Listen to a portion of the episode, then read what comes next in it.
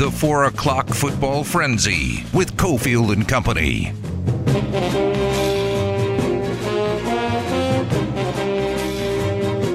You know, we just mentioned the Aviators playing tonight in game number two over at LV Ballpark. Uh, if you don't go out to the game, don't forget you can hear it on Raider Nation Radio 920, one of our other stations, starting at 6:50. Russ Langer on the call.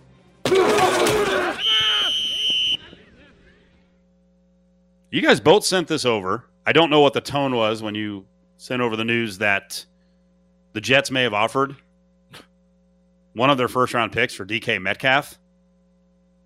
What do you think my reaction to this is going to be? That they potentially got turned down if this really did happen? I mean, well, if they didn't have another first round pick, I'm sure you probably wouldn't be thrilled with it. But they do have another first round pick at four. Um, and obviously DK Metcalf would be a game changer for the offense. So I'm sure you're disappointed. No, not at all. I don't trust him. I don't I don't trust DK Metcalf if things aren't Russell Wilson like a quarterback. Well, I I, don't, I don't know that he'll be a good soldier around the current situation, around Drew Lock. And I don't know that he would be cooperative around Zach Wilson. well, I don't know if he would either, but I'll take my chances that he is more more cooperative or more helpful than a complete unknown at number 10. But this is weird for you because you're always in rebuilding mode. And I fight you on this. He's 24. Yeah, I don't want him. I'm not, I'm not asking you to trade for a 30 year Well, old here- receiver. here's here's the other reason I don't want him. I, I don't don't, know like, what he is. I don't I don't like. I think he's 26, but Okay. I don't like where the wide receiver market has gone. no, of course. I not. think it's too much money out of your cap. 24. Oh, good guess. Good knowledge. This has gotten kind of crazy. It has. But, the, We'll, but we'll get we'll get to we'll get to how Stefon Diggs' deal actually could affect the Raiders. Um, We'll get to that in the five o'clock could hour. affect the Bills and it could affect the Bills. because I mean, I, I just I don't I, I'm sorry, I don't know that. I don't know why I'm sorry. I don't believe that receivers are worth twenty two to thirty million dollars a year. I mean, it it certainly depends on how much of a game changer they are. I think a guy like Tyreek Hill completely changed the complexion of an offense in Kansas City. I don't know that he does the same thing in Miami. Um, Here's and here's the problem with the Jets. Like, if it were Herbert, and you look at it, where your quarterback is still not getting paid real money, so you've got flexibility to to bring in a receiver at a high dollar amount. That's fine. I don't think the Jets have Justin Herbert. I think the Jets may have to hit restart again at quarterback. well, I, and I might agree, but so they might they, they might be. that's also- like I don't know if they're in year what two of the rebuild with Zach Wilson. They might be in year like negative two. Well, I agree, but that's also okay. There's a couple of things at play here. Yes, I am always in perpetual re- rebuild mode, but what is my number one thing to start the rebuild? A quarterback on a rookie contract. That is when you go for it. And there's a couple of reasons why you go for it then. One, because you can spend money at other positions because you have a quarterback on a very good deal that's managed that you understand you don't have to pay a whole lot of money for him so you can spend in other positions and you have to do it what the Miami Dolphins are doing with Tua is not it's not a hundred percent we're in we believe Tua is the guy we're in Right. it's this is going to tell us if he's the guy because if he doesn't flourish with this Okay. he's never going to flourish and that's what you have to do with the Jets too because you could easily say you know, for how long do we do it to Sam Darnold? And I still think Sam Darnold hasn't been in a good situation in his career. But for how long were we like, we don't know anything about Sam Darnold? He's got a garbage team around him. So I think you what you do with a quarterback on a rookie deal like Wilson, who I don't think is any good, but you you you come in and you say we're going to give you a superstar receiver, we're going to draft a couple linemen for you in the first round, we're going to go out there and see if you can't perform here, you're never going to get it. So we Yeah, can move on. I, I think they're too far off to take on a you know twenty two to twenty five million dollar receiver. They've got four picks in the top thirty eight this year. Make all the picks. Just make all the picks. You'll get a determination. You don't have to have DK Metcalf to decide that Zach Wilson was a bad pick. Well, and, He's and- gonna you're gonna find out this year. I know you get this, but I'm gonna I'm saying it for the audience Uh-huh. of say you there's there's a receiver at ten, say Drake London, what, whoever you want to say, uh, Olave or Jameson Williams, whatever. You pick a receiver at ten, and it doesn't work out, and the offense isn't very good, and you're like, man, Zach Wilson no good. So you, you get rid of him and get another quarterback, and still the receiver isn't doing anything. So is it the receiver or the quarterback? Like when you know that DK Metcalf is uh, awesome, Mhm. That's that's why you're doing it to say, okay, we we know one variable, we take one variable out of the equation. We know that the receiver is good. So if the quarterback can't work with him, the quarterback is no good. And and so, but if it's a receiver and a quarterback, you don't know which one is no good. That's why you're do, that's why you make these investments now. If I'm the Jets, I'd rather get more linemen and cornerbacks. Sure, those So, are premium. I'll, I'll use those top picks for that, and then I'll see what's around a wide receiver at 35 and 38. Yeah, those are premium positions. That's, those are good moves. especially in the AFC. My God, the AFC is just it's just outrageous. Yeah. I mean, I think it's going to be cyclical as as quarterbacks are making more and more money, and teams do sign receivers to twenty five and thirty million dollar contracts. Those teams are going to be depleted in other areas in a couple of years. There's going to be this constant like, hey, do we do we look to the future? Do we go for it now? So teams at the bottom have time to be patient. I don't I don't like being in rebuild with the Jets for freaking seemingly ten years now. It's not a good position, but they're so far. The the, pro- the problem is they're they're coming from so far back because the previous GMs were so bad. It's like no one on the roster from previous drafts. Yeah, Sucks. yeah. It it and it just reminded me right now, but as we're talking about it. But the in terms of the quarterbacks and the contracts, we you know we we had a conversation with a uh, Cincinnati uh, insider yesterday. Was it yesterday? I, I was Yesterday, checking yes. time. Uh, and then the all of a sudden the the comments come out from the executive of Cincinnati that's like, I don't restaurant like these guaranteed these guaranteed contracts for quarterbacks. Not really comfortable with them. Like, Well, oh, well, boy. too late, bruh. oh boy, Too late. It's uh, by the way, sexist is a female. Oh, really? Yeah, Wow. part of the part of the Brown lineage. Uh, so Adams had a chub over Malik Willis since uh, you saw him in Indianapolis. You like him. You like his personality, like the physical traits as well. What about Desmond Ridder, Cincinnati kid? So I might have told this uh, story on the air. Just on a on a side note, when I uh, sat down at a restaurant in Indianapolis at a combine, and I had a had a UNLV hat on, and noticed Carson Strong, Reno quarterback, uh, sitting next to me, and you know, kind of like joked about the hat, had a little conversation. He was sitting with Desmond Ridder, so basically was next to Ridder and Strong for a dinner. Um, his, I thought his interview went well. I thought he he looked he looked fine. I wasn't blown away. I know that there are some scouts now that um, are really, you know, talking him up, getting excited about him uh, as a prospect. Uh, I, I think he he can be good. He's had you know obviously a lot of a lot of experience, a lot of high level experience at Cincinnati uh, with the big games that they've played. Um, I'm not blown away by him necessarily, but he was a good dude. And um, just a kind of side silly note was very excited that he saw himself on SportsCenter while he was sitting at the table at the restaurant and was like taking video of himself on the screen uh, as he was as he was having dinner, which I always enjoy that there's still that kind of youthful exuberance about a guy.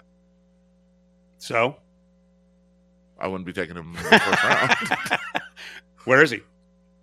I he he. I mean, we know that people get carried away with quarterbacks, Right. so he may go in the first round, and the the momentum is there. I just wouldn't pick him in the first round. By the way, I'd pick exactly. I was going to say zero. I, I think Willis would be the only guy I would even consider in the first round, but I think there'll be more than one. Von Tobel already bet over. Did he bet over? No, he bet under the two and a half. I think I have that right. He bet under the two and a half quarterbacks taken in the first round. Too risky. I mean, Someone jump in the back of the first round and, and grab one of these guys. it's possible, but we know that you know you do that to lock in the rookie quarterback contract. You want five years instead of four on a developing quarterback, so it's possible that somebody does that. Um, it's possible they all fall. Like I've seen mock drafts. Uh, who was it? Um, I think Bucky Brooks had his his mock draft with zero quarterbacks taken. I, I had two. They were five and six uh, with a trade to five for the Lions and picking Willis and then Pickett going six because it sounds like management in Carolina is very excited about Kenny Pickett. Uh, so I, I think there might be two. I wouldn't. I would. I would pick one in the first round. That's the only guy I would take in the first round is Willis. Uh, but people do fall in love with quarterbacks. Join the conversation on Twitter at Cofield and Co. you got to run it back with the big three. I feel like they're going to run it back with the big three because I feel like they're, they're not going to be able to move to Westbrook and they'll be out their mind to trade Anthony Davis for anything less than a Jokic or, or Embiid or a player to that caliber. Now you have to figure out the other area. Everybody else has to go. Hanging at the Battleborn Broadcast Center. It's Cofield and Company. Sad close, basically close to the season for the Lakers last night. Kendrick Perkins talking about the big three. We'll get to that in just a couple minutes with uh, LA guy, Vegas guy, former UNO quarterback Caleb Herring is up with us here on a Wednesday. Caleb, how you doing? What's up, Steve? How you doing, man? It's been great. good. I'm in a good mood. I, but I just found out that uh, we'll get to your Lakers in a second. I just found out that the Jets actually uh, got snubbed on offering the 10th pick for DK Metcalf. I want picks. Am I crazy? Adam was making the case that uh, Metcalf would be a great addition for the Jets. I assume I'm assuming it would have cost a 10th pick and and, and some more. Uh, who's right on this? Should the Jets have really really wanted DK Metcalf? I, I don't see why. I, and I I I heard a little bit what you were saying and the value of receivers. Um, I think overvalued with the twenty million dollar plus contracts. Um, I, I don't think you put a receiver in a position where he doesn't have anything else. I mean, uh, you, you spend so much money on a receiver and don't really get much from him because you don't know if your quarterback's the guy. Um, if you're the Jets, and then you don't really have much of a team outside of if you did go for that receiver outside of a receiver who's one of the most dependent positions on the football field. So um, I, I, don't think that would have been the answer for the Jets. Yeah, it sounds good to have a big name, a talented guy receiver, but it means nothing in the grand scheme of things if you can't win. I think Uh, Caleb, the- just, I- Caleb, I think you just took my side without even knowing. D- did I really? What? No, Yeah. you didn't. You said you don't know what you have with, with Wilson, and my my response was, yeah, that's why you get DK Metcalf because if he if Wilson still stinks with Metcalf, now you know. Well, that's a twenty million dollar experiment, and I don't think you have twenty million dollars just to be figuring out if you if you if you're doing experiments like that to figure out if the quarterback if Wilson's the guy or not, then whoever drafted him um, is showing how incompetent they are in evaluating talent. You shouldn't need a twenty million dollar receiver to tell if a quarterback has it or not. Like, give him a chance to play, and if he has it, he has it. I, granted, yeah, you might say he could win with weapons at the end of this, but you shouldn't need a twenty million dollar weapon to know if your quarterback's worth being the quarterback of the future. I mean, there should be plenty of other measuring sticks that are much more cost effective um, than than spending twenty million dollars on a receiver for a year just to lose anyway, right? I, so I, I, yeah, I get that, I get that argument, but I don't know if I waste twenty million dollars to figure that out. And if that's if that's the real value of getting DK Metcalf, then uh, my team's already in shambles, right? That's that's how I look at it. Well, it's also not a true twenty million dollar receiver because twenty million dollar receivers when you have a forty five million dollar quarterback are one thing. Twenty million dollar receivers when you have a four or five million dollar quarterback are totally different. I, and that's true, and I, that kind of goes to my, yeah, I think your point too, obviously, and having cheaper quarterbacks to have better teams. Um, but I think if you take an overvalued quarterback contract, let's say, and replace it with an overvalued wide receiver contract, now you have the same issue. You can't build a winning team when you're when you have overvalued players on the roster. And I think, yeah, you you you want to take advantage of the fact that you have a cheap wide receiver or a cheap quarterback right now um, but you don't want to waste all the the excess money that you have or cap space that you have on one receiver because then it kind of defeats the purpose of having a cheap quarterback. With the cheap quarterback, go out and build a solid roster first. And if DK Metcalf is the one piece that you need to put your team over the top and and really become contenders in the division, then yeah, I, I understand it. But you don't even have the, the the ground floor of the building yet if you're the Jets. So um, there's a lot more building to do before you start going after twenty million dollar or or more receivers uh, or any position really for the Jets. Let's build a team first and then see what pieces we can fill with the blockbuster trades or the the massive contracts. Caleb Herring's with us. We got UNLV spring practice going down on uh, Tuesday, Thursdays, and Saturdays. Yesterday, we talked to Marcus Arroyo. We talked to some of the receivers. We talked about the receiving depth that has increased, the receiving room depth that's increased, offensive line. I wanted to start with going back to last year because the goal here is to take more deep shots, have more deep threats. The guy that we saw the most, Cameron Friel, is he a good deep pass thrower?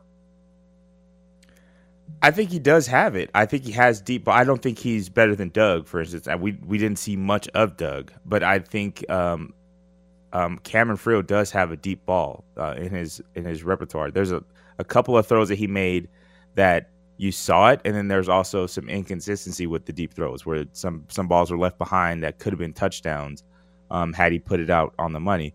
But yeah, listen, I think all the quarterbacks in the room are are capable of throwing the deep ball.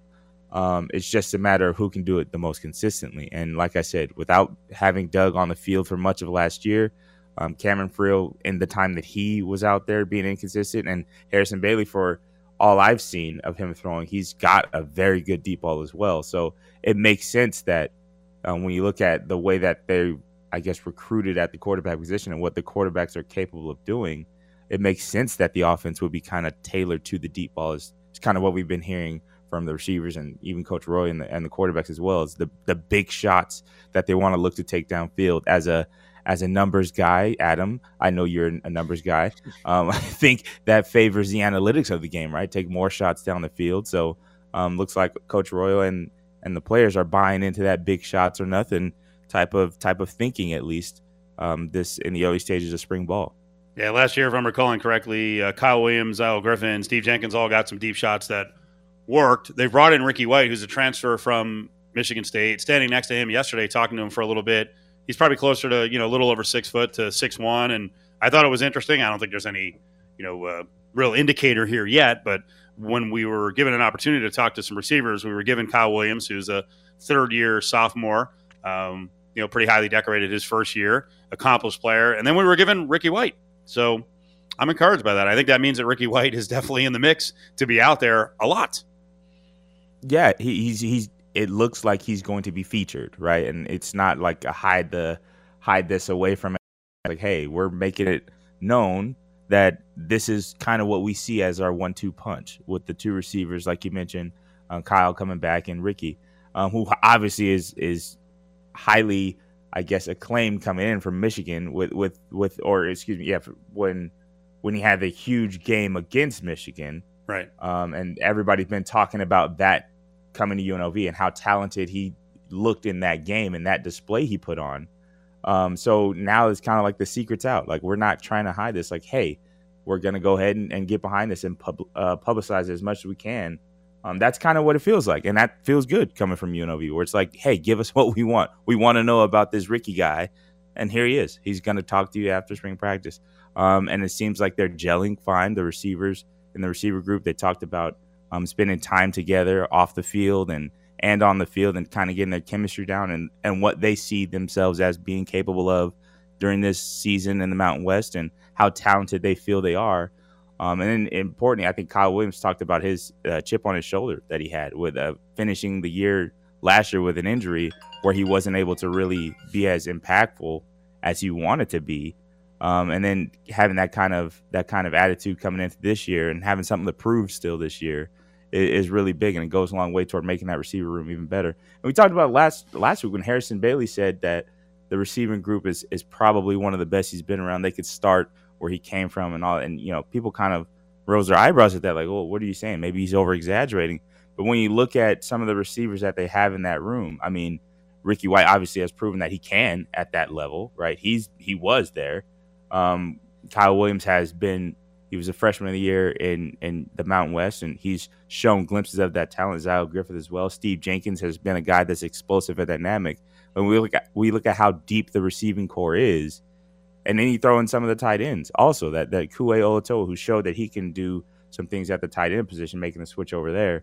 There's been some some glimpses of why you could say this skill set for the receivers and for the tight end and skill position on offense is one of the best that we've seen in a long time, from top to bottom from a UNLV football team. So it makes you kind of excited to see what's going to happen in the season.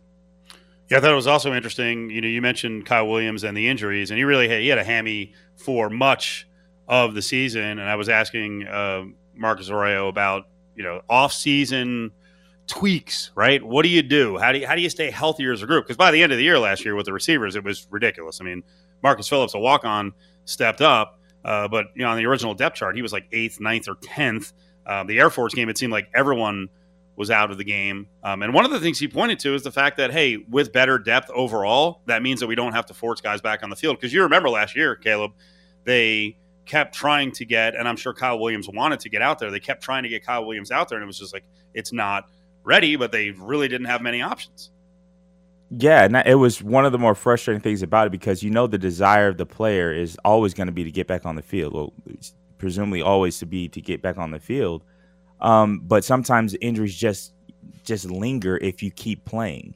And I think you saw that with Kyle last year, where his desire to get back on the field and maybe the necessity of having him back on the field at times during the season kind of force those injuries to linger on, especially when you're dealing with hamstrings and, and knee injuries and things like that at receiver. Those things are going to linger if you keep trying to get reps. And sometimes if you have depth, and not just in game reps, I'm talking about practice reps also. Like you got you got to think about how many reps in practice add up during a season. If you have depth, or hey, you can say I'm gonna give my twos more reps this this week in practice, and then kind of save my ones for the game. Um, those kind of benefits of having depth in at any position really uh, go a long way towards keeping guys fresh late in the season. You don't see those injuries linger as much. You can minimize the reps during the offseason, which I'm, I'm sure they're they're taking into account now during spring ball and kind of spacing out their practices a little bit more. Um, just trying to minimize the reps that the guys are getting so the miles on their legs don't add up. So you're you're limping to the end of the season like we saw last season. It was it was definitely um, a factor going into last season that not having depth at, at, the receiver group and and you, you see that was a focus of this offseason. They've they've definitely built depth in that in that position group and we'll see if it pays benefits during the season. Caleb, what's the latest with the uh, UNLV Hall of Fame? Well, it's exciting. I, I we, we've we've got probably one of the bigger Hall of Fame classes. It's been a few years. I think 2017 was the last um, last Hall of Fame induction ceremony that UNLV had, which is quite a while ago. But um, Harp, uh, the AD Erick Harper, he's done a really good job. He's been really vocal um, and really pushed for having uh, this new 2022 um, Hall of Fame class. And we, we've got the voting in. We've got a couple more committee meetings and some announcements on, on when and the pricing and all that stuff of what's going to happen. But we've got, um, I think, uh, 11 inductees going into the UNLV, UNLV Hall of Fame this year. Um, which is a pretty big class, and um, that's it's it's it's. I think it's one of those things that that Harper uh, Harp wanted to get um, the alumni back involved into the program and start kind of building up that tradition of sports and academic and athletic excellence. Um, so people have something to have pride in. I think the Hall of Fame class is one of those things that you can do to kind of re-spark and re-engage the alumni population that UNLV has. So I'm excited. I'm excited that I'm actually a part of it for the first time. I'm a part of the the Hall of Fame committee, so it, it's it's a fun thing for me. It's going to be cool to get um, to be around all those UNLV legends that are going to be inducted into the Hall of Fame this year. Lakers done officially. You're a Laker fan. I know this is a long time coming, and now you start to look forward. And yeah, I don't want to make it sound like it's a hopeless situation, but they've got some a serious deal here to dig out of. And then the other part of it is like LeBron is openly talking about his, you know, his next stops or desires to go play elsewhere. Like I, I don't know what the hell's going on with the future of the Lakers. And this was my fear um, way back when we, you know, drafted so many young, talented players, and then we traded them all away. Um, and everybody was so excited to get Anthony Davis, and it was like, yeah, we won the bubble championship. Um, but this was the fear. This is the part that you worry about, where now you don't really have a direction, a future on what you want to build with. You got a bunch of old veterans um, and an unreliable superstar in Anthony Davis who hasn't played a full season yet as a Laker. He's he's been in and out of the lineup with injury. And and like you said, LeBron James kind of has the Lakers' future hanging in the balance right now with what with what he wants to do. Um, and I think that's where the Lakers are now. They're they're in a, a, position where it's pretty much what LeBron wants to do. If AD wants to remain, I don't know. And it's frustrating. It's really frustrating to look at the young talent that we had on the roster um, in LA now blossoming into and, and reaching in some ways their potential elsewhere um, and to think that it could have been the Lakers with that future. You know, it, it's it's frustrating, and it, it, this was a tough, probably the toughest season I can remember as a Laker fan. Um, but we'll see if they can dig themselves out of this one. I, I don't see a solution. They're gonna probably have to ride it out with that core group of aging veterans again um, for next year. But I, I don't see a plausible solution in the near future for the Lakers, which is which is tough to say. I think you'd be excited about rebuilding around Westbrook, right? That'd be fun. yeah, I'd, I'd enjoy watching somebody average a triple double for a season, maybe. Sure. But I don't know if I'd build a team around the Russell Westbrook project. I think a couple of different franchises have tried that, and it just it's not a winning formula to say the least. Caleb, we appreciate it. We'll Good. talk to you next week. Okay. Good luck, man. All right. Fat Pack is coming up. We're also going to get into the uh, path of the draft and talk to uh, Bob Fescoe about the Chiefs. But uh, I will bite on this one. I just saw a tweet out there from Football Outsiders that said after a rough year, Raiders fans are thrilled to see what Davante Adams and Chandler Jones do for their offense and defense this season after a rough year, huh? Cofield and Company will be back in minutes right here on ESPN Las Vegas. You're live with the Fat Pack on Cofield and Company. I don't care if the sun don't shine. I do my drinking in the evening time when I'm in Las Vegas. You can sit in the sun and camp. I get my color from a sunray lamp when I'm in Las Vegas. Just past the halfway point of a uh, Wednesday Cofield and Company. I was just talking about a tweet that was sent out by the Football Outsiders, uh, analytics dorks. Um, after a rough year, Raiders fans are thrilled to see what Davante Adams and Chandler Jones can do this season. After a rough year, they went ten and seven, and they lost near the buzzer against the Super Bowl rep from the AFC. Their numbers weren't great; they overcame that. So I wouldn't say that the Raiders had a rough year. Um, well, I mean, it, it is Football Outsiders, uh, which is an analytics site, and they, I think, have the best rankings of any of any site. I think their rankings are good, but to call a ten and seven playoff season when you've failed and flopped in previous seasons for years Sure. and years and years, it was a step forward. well, they were they actually took a step backward in terms of how good they were. Right. If you're if you're if in you're using it as a predictor of what could happen this year, then I understand it. But the year in the end was, I mean, if you wrote after a rough year off the field, Sure. Well, mean, that's good. Or after a rough year, Alex for Alex Leatherwood, which they include Leatherwood. It's just it's it's the the tweet is written in clunky fashion, but I also feel like it was kind of done on purpose, just as bait, so that people will react and go rough year. Well, actually, actually, now that you say it, I do think they mean off the field. Um, but after a rough year, Raiders fans are thrilled to see what Davante Adams and Chandler Jones can do for their offense and defense. But the player who ultimately decides their season could be Alex Leatherwood. So it could either be referring to Leatherwood or, or off the field, or as I said, they were the 21st best team in the league according to Football Outsiders. So I would say that's sort of a rough I- year. You al- you also threw something out the other day, and I just ignored it. It was probably yesterday, where you threw out um, something to the effect of like no one thinks the Raiders had a good season. I'll have to go back. I I don't. I think they said nobody thinks they were a good team. they were a good team. Yeah, they well, there are a lot of people who think they're a good team. Well, I mean, nobody that pays, Well, that- nobody that pays attention. that's that's your opinion, sure. and by the numbers. But ten and seven is a good team result. Making the playoffs is a good team result. They had a minus sixty six point differential. Sixty five of it was against the Chiefs. So people need to stop quoting that one. That's stupid. They matched up poorly and didn't make any defensive adjustments Sure. against the Chiefs and got blown off the field. Well, I mean, that is still that's still the team that you're competing with, and you weren't ready to compete. You were clearly inferior. So I- I mean, that that counts, Right. Um, and yeah, they were the they were not inside the top twenty of teams in the league. I would say that probably wasn't a very by analytics. right, But by results, they were. They made the playoffs. right. But uh, but yes, that's true. But I mean, this is not a new thing. This is not like we're talking about the Raiders. This is a consistent thing for a long time. Like it's it's what that's what we've we that's what I have said for a long time. It's sure you can make the playoffs. You can be a good team. The best team doesn't always win. That's a consistent theme for me on this show. Um, does anybody think Kansas was the best team in the NCAA? Of course they do. Yes. No. Yes. Does anybody? You, but when you say does anybody, lots of people think they're the best team. They have a tournament. They won six games. Lots of people think they're the national champion. Does anybody But, but your but your, close your- attention? but your whole take on it's not even close attention. Your whole take on head-to-head matchups don't mean anything. You got to play hundred times. Well, that's not the way sports works. So Yeah. there are lots of people who believe Kansas was the legitimate national champion, which means they were the best team. Kansas is the legitimate national champion. Yes. A, a tournament does not determine the best team. It de- determines who wins the tournament.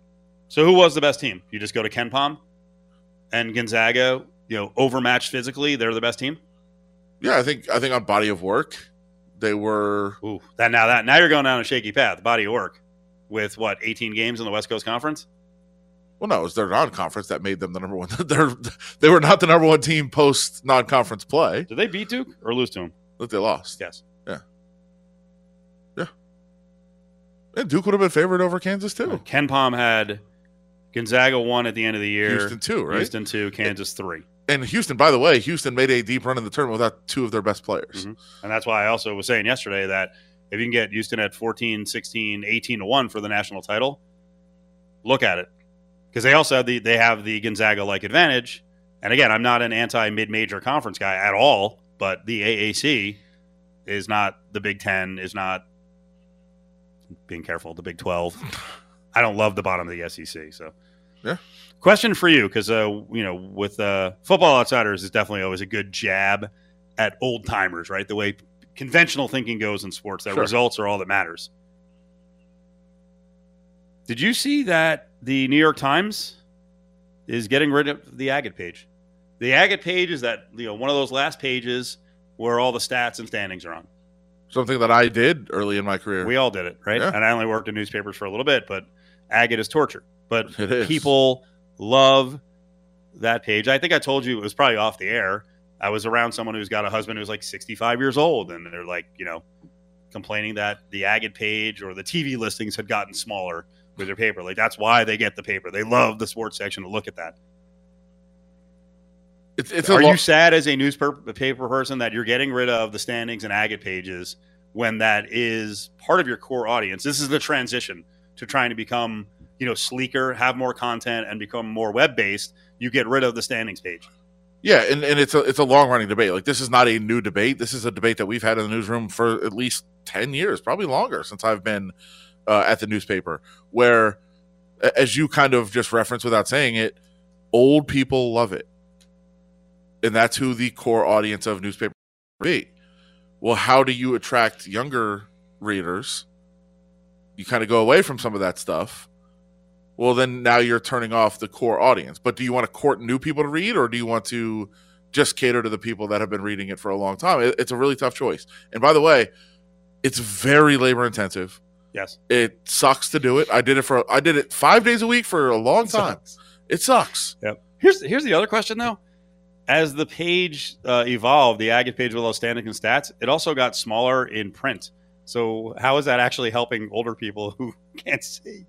well they, i mean Using wear your glasses magnifying glass? yeah wear your glasses Well, at that point, it's not the, it's not so small you can't see it without I can't. glasses I can't see crap. Good Lord. See on my phone, I can, I can enlarge everything. yeah, your phone is massive It's unbelievable. Not the size of the phone. The print is already big, and I still can't see it. Steve can fit like three letters from every from from everything he's reading into one screen. It, and that's not that's not a joke. When Yeah. he's reading something, there's like three letters across the line. Uh, we got concert tickets. Let's give them out. Ticket windows open with Ari, 364 1100, 364 1100. Megadeth, Lamb of God coming up this weekend. It's a Saturday show. You can get your own tickets at AXS.com. The show goes down at Mandalay Bay. Two tickets right now. Megadeth, Lamb of God in town this weekend at Mick Ultra Arena. Ari's got your tickets. 364 1100 coming up. We preview the uh, Chiefs and what they're going to do in the draft and also review what they've done so far in the offseason. Join the conversation on Twitter at ESPN Las Vegas. It's time for Cofield and Company's Path to the Draft. So as we count down the draft, it's time to look at the Kansas City Chiefs. Bob Fescoe's in from 610 Sports. But before the Chiefs, we do have to get a little bit on uh, Kansas winning the national title. So what's the vibe in KC uh, now a day and a half after KU gets the national title? You know, I think people are really excited that they won the championship, obviously, but now everybody's looking forward to what's going to happen with the NCAA sanctions. Like, is something negative going to happen towards the Kansas program? Because it's been going on for like a thousand days now, where they've been like reviewing this program to see, you know, what they may have done wrong back in like, I don't know, 1955 or whatever it was. And so I think there's a little trepidation right now from a lot of fans. Clearly, all the, uh, you know, other fan bases, the K States, the Missouris, the Oklahoma States are hoping big sanctions are coming towards Kansas. But I think, you know, when from from winning a championship perspective, I think there's a lot more relief than anything because it's been 14 years and an organization that's had the opportunity to win championships that has underachieved a lot over those last 14 years. So I think it's I think it's relief, I think it's joy, but now it's also like, all right, what's coming up next? In the end, I mean, what could they do that's really going to have any sort of impact? They, they're going to take away the title. No one cares about that. We still recognize anyone who wins a national title. What could they do that could be really debilitating to Bill Self and KU? Well, I, I, think the only thing that I've heard so far that they could potentially do is not give the team a postseason ban, but give Bill Self as the coach a postseason Ooh, ban. Okay. So he can coach the team all the way up until the Big 12 tournament, and then he's suspended for the postseason. That's kind of been floated out there. I just think right now with the NCAA and the way we're looking at things, they realize Kansas is a big time moneymaker for them. They sell out the arenas in which they play, people watch them on TV. It's a premier program. And if you ban Kansas from the postseason, you're kind of cutting your nose off to spite your face a little bit. So I think they're probably going to end up just doing something to Bill Self because there's also now the Oklahoma State one that you look at, Steve, where they suspended a program and players that had nothing to do with anything that happened. And I'm hoping the NCAA learned a lesson from that with the outrage that took place. Like, why penalize kids who are student athletes for something that they didn't do that happened before them? So they should just punish the coaches in these situations. Bob Fescoe's with us. Let's look at the uh, Chiefs offseason and then the draft and then some future bets as well. All right, first of all, the uh, I guess the shocker or was it a shocker? Tyreek Hill is gone. What's your reaction to that? Well, I'm, I'm glad he got traded because they got a whole a whole haul in return. I mean, they got five draft picks and essentially seventy million dollars in cap money over the next couple of years that they can go out and spend and make their entire organization better. And I think people sit around and go, "Oh my God, Tyreek Hill is gone. What are they going to do?" He's going to miss Patrick Mahomes more than Patrick Mahomes misses him because he's going to Miami to play for Tua and a coach that nobody knows anything about. So I think it's good for the Kansas City Chiefs because they got a lot in return and they're able to go out there and make the team better. I mean, the dirty little secret is they weren't exactly great at the end of last year. Patrick Mahomes, the, the final game was not very good. I think teams had started to figure this team out with the way that they were playing them against defense, you know, defensively and not letting anybody get deep on them, and they couldn't really take advantage of anything else. So they need to improve on the offensive side, but they also need to improve on defense. Their defensive line stunk last year, and they need to find guys in the draft that can be young and cheap and, and be able to get to the quarterback. And then they need to get some more defensive backs. So with those five picks that they were able to pick up from Miami, I think you're looking at a better overall organization by not having Tyreek Hill there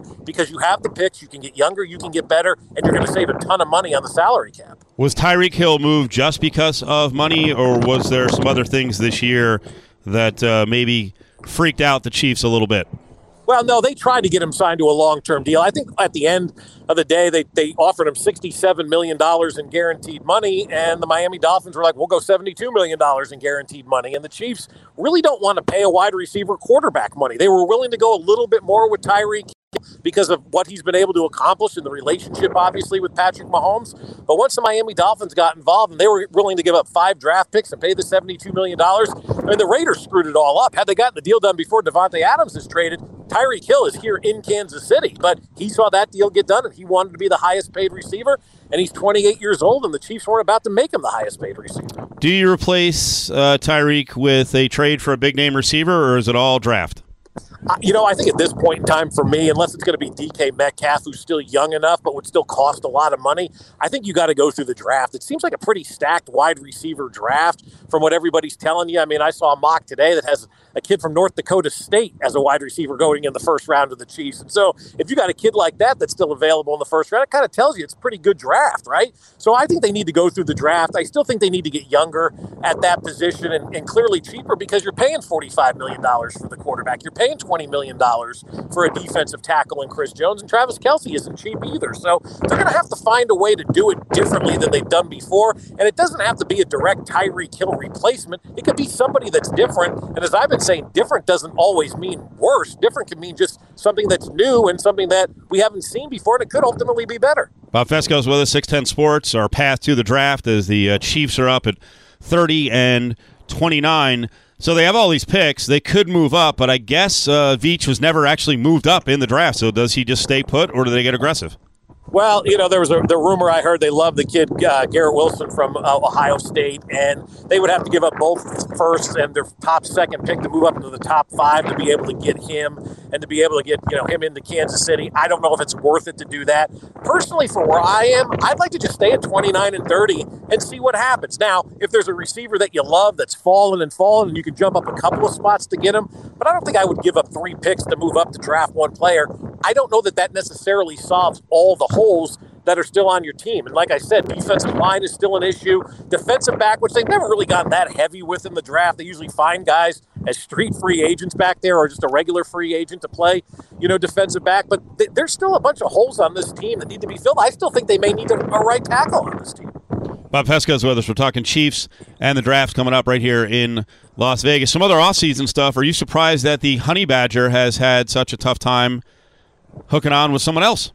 I'm surprised because there's always a team out there that's willing to pay somebody that has a name money that they shouldn't get. And I, I think the, the, dirty little secret is he wasn't that good last year. I mean, you, you try to think of moments that that you know he had, and you think of the Baltimore Ravens game, second game of the season, the pick six. After that, there's not much else. I think he is a victim of being just about 30 years old, seeing the end in front of him, and the rest of the teams have seen the end in front of him before he has. And he also runs hot on the sidelines. And sometimes teams don't want to deal with a guy who's up and down and up and down and up and down. But he's a saint of a human being. I was on his foundation board. I love the guy to death. But I think his time playing and, and being a productive player in the NFL, I think it came really, really fast for him. For fans, they're having a hard time understanding why he's not back here. But this is a young guy's league, and only he's only 29. But that 30 year mark is really important to the Chiefs. And guys who get around that mark, they're really not giving a lot of money to to come back. But I'm surprised another team has not signed him because, like I said, teams spend money all the time on aging veterans. It's early to look at uh, NFL futures, but we'll do it. We'll do it before the draft. Uh, first of all, I need a couple of questions answered before I start firing on the Chiefs for the division and the win total. Uh, one, Matt Nagy's back. Uh, from what we hear, Eric Bieniemy. I mean, there may be you know a little bit of heat between him and Mahomes at times. Is this whole thing going to work? This whole mix going to work this season? Yeah, I think it will because Nagy's been here before, and Nagy understands, you know, where he came from, and and you know what Andy Reid has done for his career, and and how he's worked his way up with Andy Reid, not just in the Chiefs organization, but the Eagles organization as well. And I think Eric Bieniemy still wants a head coaching job, and I think you know you got to continually go out there and, and, and do your best and put you know, personal stuff aside and, and try to make things work. And I, I think it will. I think these guys are professionals. And look, they know what they have in Mahomes and they know the Andy Reid window isn't going to be open forever. And I think they all want to capitalize and try to win another championship here before you start to get further and further removed from the one that they won. And you go, are they ever going to win another one? You don't want to be like Aaron Rodgers here. If I want to bet the Chiefs, do I have to worry about Brittany and Jackson being a giant pain in the ass and a distraction of Patrick Mahomes? I think Patrick Mahomes does an amazing job of compartmentalizing things and figuring out a way to put all that, you know, off the field stuff, you know, behind him. I think he does a great job with that. And, and you can tell just how focused he is every single week because in all of his press conferences, you just get those textbook answers and he still goes out there and plays fairly well. I mean, we criticized him this year, but at the end of the day, he's like 4,800 yards and close to 50 touchdowns again. Bob, you are the man. We appreciate the time. Thank you. You got it, my friend. Take care. Thanks for having me.